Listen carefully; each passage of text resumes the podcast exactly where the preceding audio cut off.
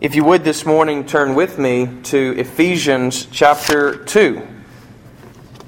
If you know anything about Ephesians, you know that it is a book that is littered with um, theology about the church, called properly ecclesiology, coming from the Greek term ecclesia, which means assembly or gathering, uh, gathering of the body of Christ. And so Ephesians, uh, and that's how I kind of remember, you have Colossians that deals with Christology, the study of Christ, and Ephesians that deals with ecclesiology, the kind of CC and EE. Anyway, if it doesn't work for you, don't worry about it. It works for me. Um, but Ephesians does deal with, with the church of Jesus Christ um, and a, a solid theology that we can build upon about what is the church.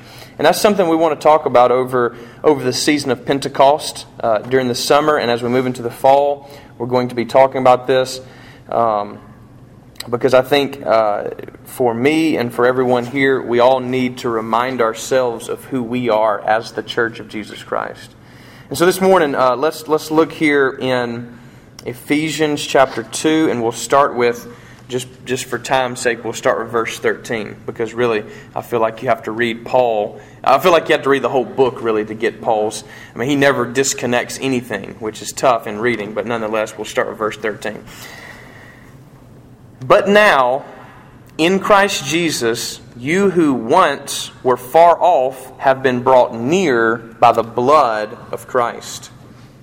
For he himself is our peace who has made us both one and has broken down in his flesh the dividing wall of hostility by abolishing the law of commandments and ordinances that he might create in himself one new man in place of the two, so making peace, and might reconcile us both to God in one body through the cross, thereby killing the hostility. And he came and preached peace to you who were far off, and peace to those who were near. For through him we both have access in one spirit to the Father. Notice how Trinitarian that is. So then, you are no longer strangers and aliens, but you are fellow citizens with the saints and members of the household of God, built on the foundation of the apostles and prophets, Christ Jesus himself being the cornerstone, in whom the whole structure, being joined together, grows into a holy temple in the Lord.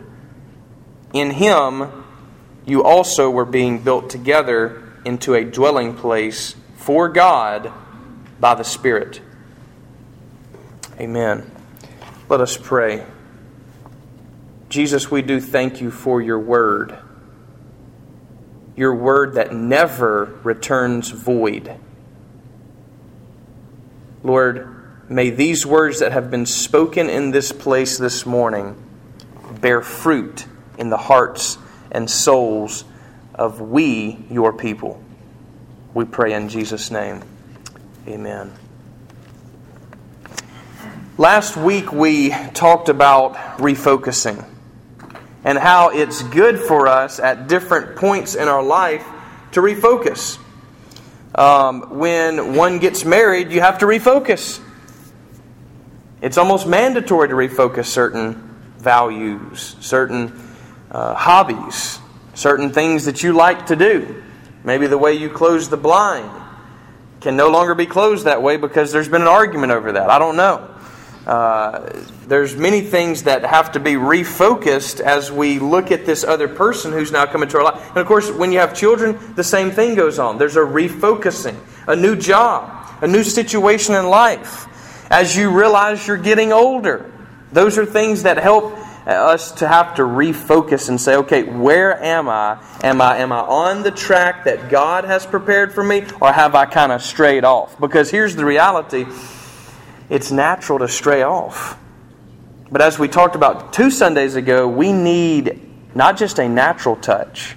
We're not just naturalists, but instead we believe that God can supernaturally touch us, just like he did the woman who had the issue of blood that we just read this morning. He can touch us supernaturally. We, we have to live supernatural lives, not just natural. Natural tendencies to wander. Uh, you know, just kind of wandering. You ever seen somebody that's just kind of in a daze? Um, you know, they're not really focused on anything. It's funny. Uh, I was barbecuing um, some hamburgers yesterday uh, for for our, our family, and uh, Bo went outside with me, and so I'm sitting in a chair, and you know how it is. You just kind of, I just locked onto something out by the tree line at my house and just started staring.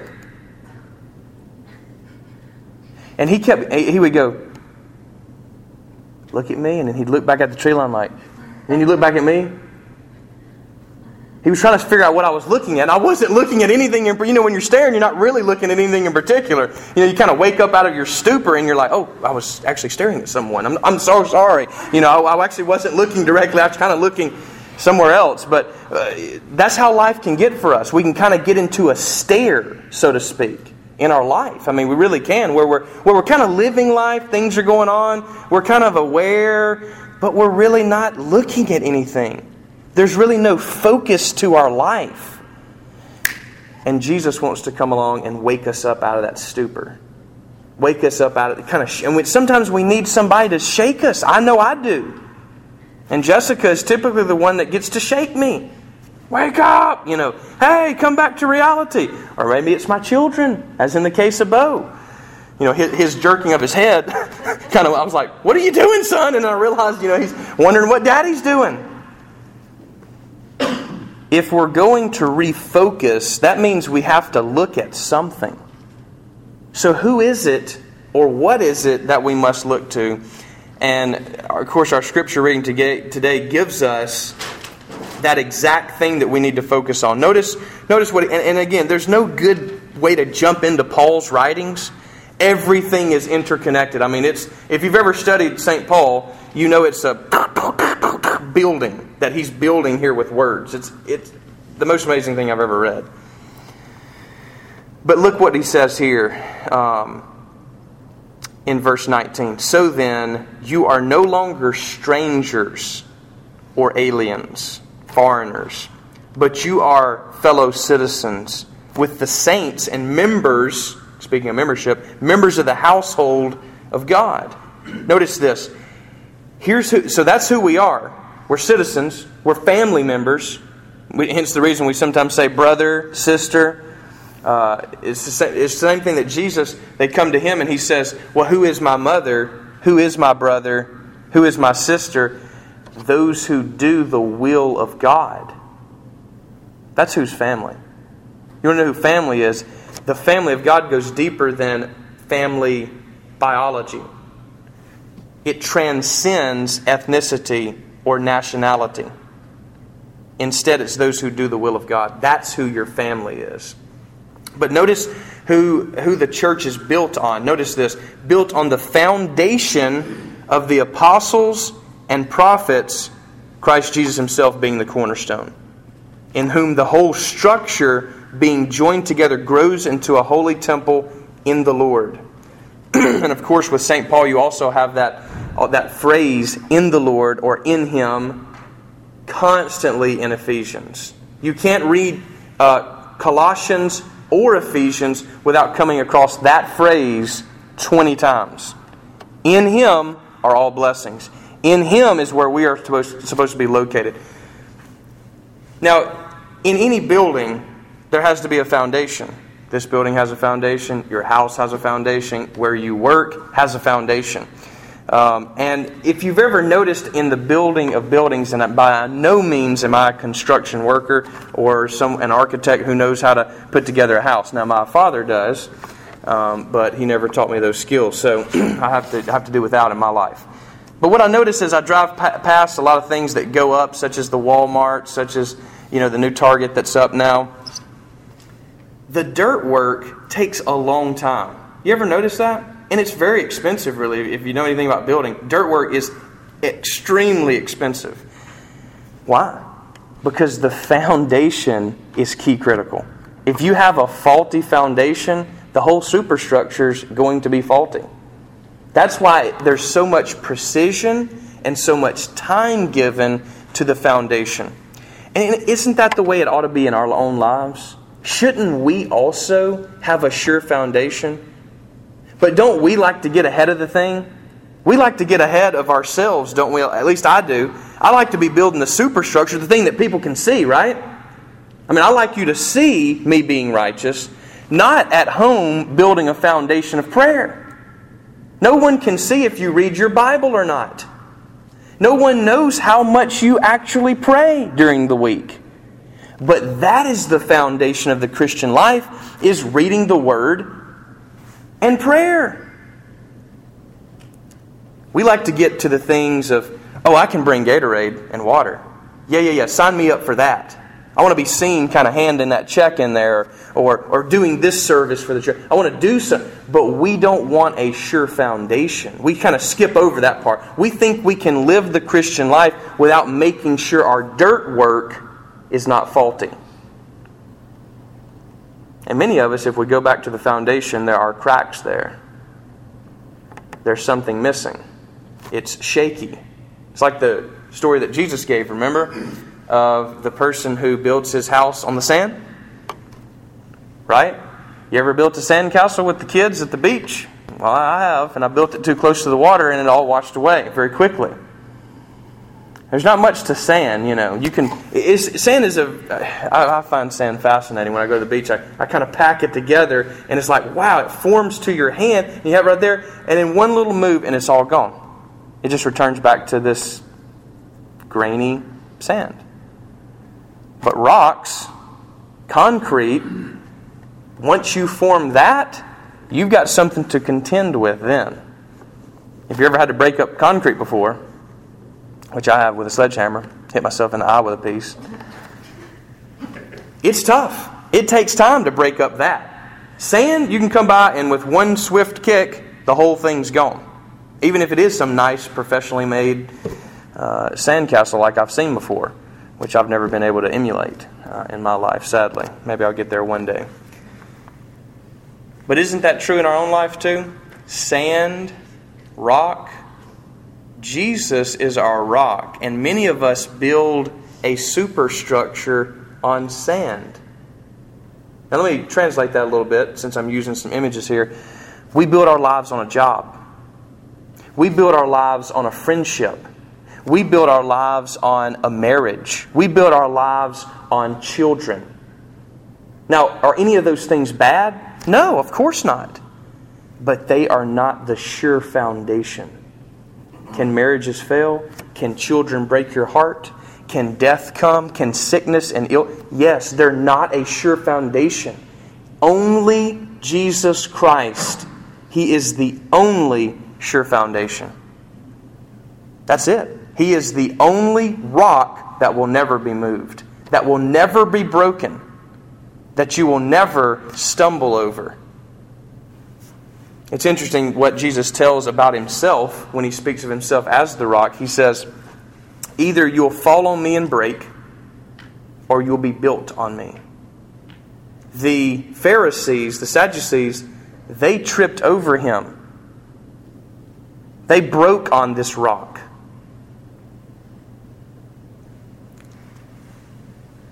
But we, as Christians, as people of faith, can build our life on this concrete setting, so to speak. Maybe we're using too much construction terms, but Jesus, or Paul here uses this idea of Jesus being a cornerstone, which means he was the first stone placed in this building. The foundation being the apostles and the prophets. Now, who are the prophets? Old Testament. Apostles, New Testament. So, in other words, our foundation lies here the Word of God. This is our foundation. This is what we stake our lives on. Some of you have given your lives, uh, many hours of your lives, to the church, to reading. It has not been in vain. You have been laying a foundation in order for God to build upon. And this is where we are as a church. We are at a place where God has laid this foundation biblically. He's drawn us together under the umbrella of Christ. We are kind of huddled under Him as, his, as, as this world is crashing around us. He is our shield. just like an umbrella shields us from the rain. And we, we've huddled together, and now he's ready to build a superstructure, so to speak. We don't know how big, but a superstructure from us as he places us in different locations, just as he has uh, many of you in, in places in this church doing certain things in worship or behind the scenes or giving you a gift of, of, of giving or praying. There are many jobs, so to speak, in this temple. There's room for everyone to work. And that's the beauty of the church. But you say this morning, and here's, here's where really I feel that in America and in our own lives and in, in my life, we always slip on this one thing, and that is Jesus Christ. Now, all of us in here would agree, I think, on the fact that Jesus lived, on the fact that Jesus was God's Son, on the fact that He died. Just as we say in our Apostles' Creed, all those uh, doctrinal things, He died, He resurrected, He started the church. None of us have a problem with those things, and most of us think very good about those things. Yes, I'm glad he did that. But I'm afraid that sometimes we can believe those things but still not know Jesus Christ. And that's the danger in the Christian life. It's the danger of growing up in church. It's the danger of kind of getting into this stare mode where we kind of just are doing things and we're not really looking at anyone. We're in this stupor. So, how do we get out of this? Can we meet Jesus Christ? You ever thought about that? Can we actually meet him? You know, we, we oftentimes maybe think in our mind, you know, if I only lived back in the first century when Jesus was walking around, I, I would definitely live better. I mean, if I was around him, I would for sure want to live better. And yet, look at the disciples. We think, you know, if God was here and He showed up in some magical way, uh, you know, I would never return to that sin. Look at Israel. God is, you know, on top of this mountain, Mount Sinai, is, is quaking. There's a thunderstorm, and it's on fire. And you can actually audibly hear the voice of God. And yet, they turn from Him. You see, the reality is it's only an excuse. Because the reality is, He is here. There's someone here with us now. It's not a joke. It's not something we kind of conjure up in our minds psychologically. We're not demented. There is someone who created all things and is here. He's your maker. He is Jesus Christ, the person, the historical Jesus, the same one who has the wounds from his crucifixion still intact in his body. He is here in our midst this morning. What a thought. Can we know him? Yes, we can. John 17, 3 says, as Jesus is praying in John, he says this He says, for this is eternal life, that they may know you, God, and Jesus Christ, whom you've sent. Eternal life is about knowing God, not just believing that there is a God. A lot of times I feel like most evangelicals think they're doing God a favor by believing in Him. Oh, yeah, I believe in God, as if that's, well, duh. That's the most simple thing to do in life is believe in God. It's obvious there's a God. Paul tells us that in Romans 1. The Old Testament tells us that in Psalm 8. You look at the heavens, you see a beautiful sunset, and you know there's a God. You have to teach children there is no God in order for them not to believe in one. It's natural for us to believe in God. We have to suppress that but in our secular culture today, we almost feel as if we're doing God a certain. Oh, now hang on, I believe in God, baby. I got that down. And Jesus goes so much further than just believing mentally. And he says, No, it's those who what? Obey the will of God. Not just believe in God. Oh, yeah, I believe in God. I'm going to get back to my life now. Thanks a lot. We become deists. People who believe that God is not interacting with us. That is not what the Scripture teaches. We are to be in Christ, one with Christ. We are to know God. It's our purpose in life. If you want to know the purpose of life, it's to know and love God. That's the easiest way to talk about purpose in life. He created us because He wanted to know us. He likes you. I know it's hard to believe that He likes somebody like me, but He likes to be with me. He loves it. He loves it so much that He came down to be with me in the flesh. He became like us. That's how much He likes us. He didn't want, to remain spirit.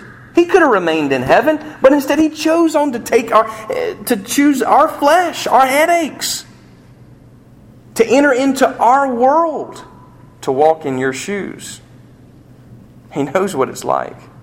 That's the good news. He likes you. That's why He died for you. So you could know Him. So you could love Him. So, how do you do that? Well, first of all, you have to hear the good news. You have to listen for it. You have to know it.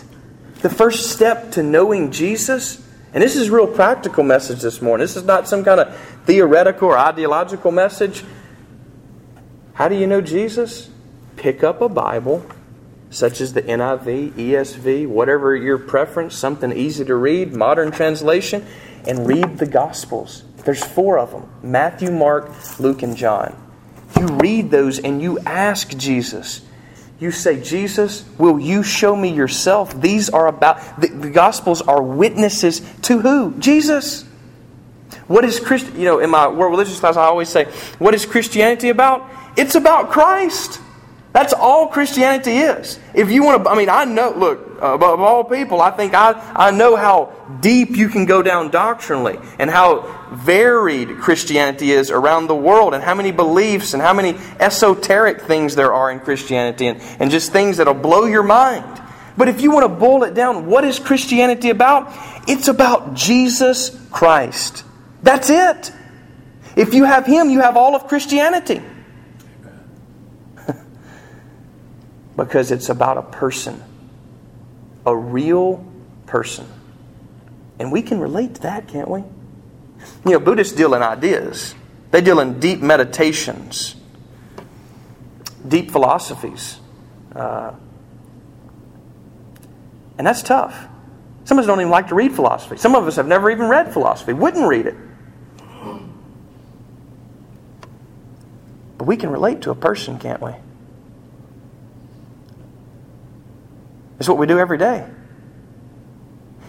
If you want to find Jesus, if you want to know him, find him like a real person. Don't treat him like an idea. That's the saddest thing in Christianity is to simply treat Jesus as an idea to be believed in. No, he's a person to be believed on. That's the difference.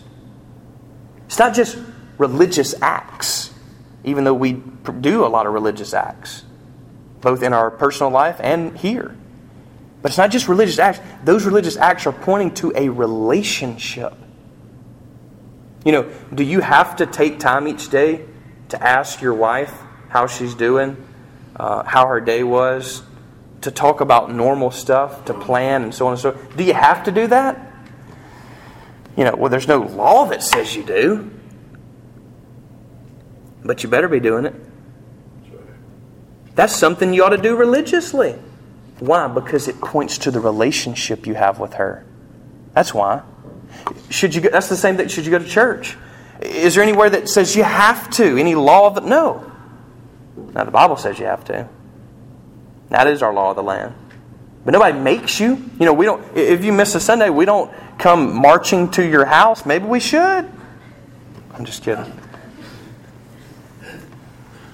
But the point is, when you come to church, you're getting connected again to that relationship. That's why religion is not apart from. You know, we've tried to bifurcate the two, rip them apart, divide them, but that's not the case. Religion, our religious acts go right into the relationship of Jesus Christ. Everything in Christianity points to Jesus Christ. Because why? He's the foundation, He's that cornerstone. You ever seen those old buildings? I mean, that were built in the you know 17, 1800s when, when things were just beginning to be established here in America. For instance, old churches, Methodist churches in particular. I saw one recently, and um, it was actually in West Virginia when we were there, and I saw the cornerstone. The cornerstone had engraved in it the date, the date of when it was built in the 1800s. That stone is still standing there hundreds of years later. After all those years, the cornerstone is, the foundation. Is your foundation still standing? Because Jesus is, is the cornerstone. Anything else is going to fall. Everything else is going to fail except for Him. He alone will not fail. He will never fail. Remember our reading from this morning, Lamentations? Everything's falling down around Jeremiah. People are dying all around him. Total destruction. People being ripped from their land. They were actually even eating their own children to stay alive. It was a terrible, cannibalistic, terrible time. And, it, and he says this wait on the Lord. because only the Lord is your hope. He's the only hope we have in this life is Jesus Christ. Everything else will ultimately fail us, including the people we love the most, including the people we trust the most. They will fail us. So, the first thing to know Jesus is to hear the good news, read the Gospels. The second thing is check him out. Listen to his teachings, listen to what he says uh, by reading the Gospels and also by being a disciple. If you want to know Jesus Christ, then get with someone who says they know Jesus Christ. Get with someone who you know has the same type of spirit as Jesus Christ, the Holy Spirit. It's only through discipleship that you will come to be a disciple. And discipleship is long. Discipleship, again, is a relationship. So it can't just be you and your Bible, but it must be you, your Bible, and followers of Christ. If you want to get to know Jesus, you have to know his body. And his body is made up of people in this room. Not only that, if you want to get to know Jesus, you have to count the cost. It's what he warned people, remember? You have to count the cost of following me because when you choose to follow me, you have to lay everything down. Ultimately, by following me, it'll lead to the death of self. Remember, that's what he tells his disciples. When Peter makes that confession, You are the Christ, Jesus turns to him and he says, Only God could have told you that, Peter. He says, I'll tell you what, if you want to follow me, deny yourself, take up your cross, and follow me. Where did Jesus go when he took up his cross? He went to go die as Dietrich Bonhoeffer, who died in 1947 at the end of World War II by the Nazis, a Christian theologian that studied here in America, he said, When the Lord bids a person to come and follow him, he bids him to come and die. Nobody wants to do that. Nobody wants to give up their way of life. We want to, this is our natural thing, is to be closed. This is mine. Just like a little kid that finds something new, like Frank did that time with those knives. We want to say, This is mine. But we have to be open to death death to ourself, death to our way of life, death to our attitudes, death to sin. Sin leads to death. It'll kill us if He doesn't kill it. Sin is a lot like cancer. You can't play around with it. You don't just treat the symptoms of melanoma. Instead, you treat the actual problem. You cut it out. At all cost, you cut it off. Isn't that what Jesus said? If, if your eye offends you, pluck it out. Hand, cut it off. It's better to enter into heaven maimed than it is into hell whole. Count the cost.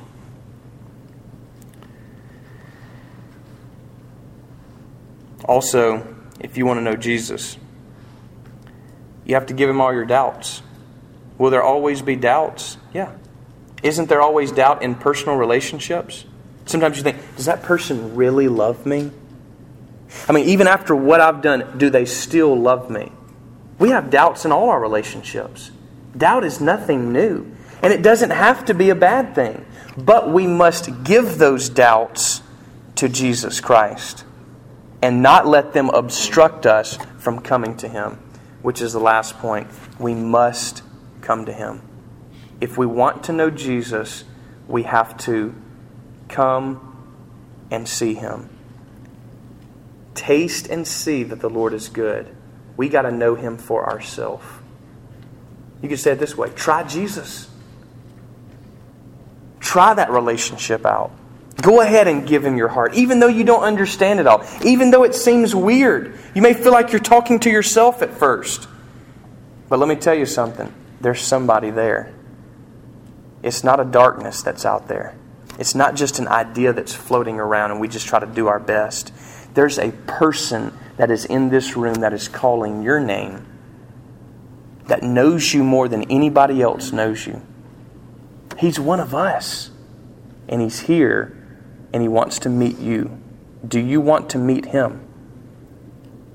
Because if we're going to refocus, we got to have a sure foundation. And the Scripture has already told us He is that only foundation. Is He your foundation this morning? Do you know Him in that way? Because let me tell you something. One of His commands is not take and believe, but take and eat. Take and drink. This is my blood, this is my body. And as we celebrate communion, this is a palpable way, a physical way to respond to Jesus Christ, to his person. He promises to meet us here. He promises to be remembered in this meal. He's the one who instituted it, not me. Some people think it's weird. Some people don't like to practice it. But the reality is, He has told us to, and in obedience to that, that's why we partake of Holy Communion. It's why we remember. He said, he said, do it until He comes again in order to remember Him. And that's why we do it once a month here at this church. Is He your foundation this morning? Really? Let's just get real. Do you really know Him? We've already established you believe in it. But do you really know Him and do you really love Him? Because if you love Him, you'll do what He says. You'll trust what He says. You'll go where He says. You'll do what He says. Amen.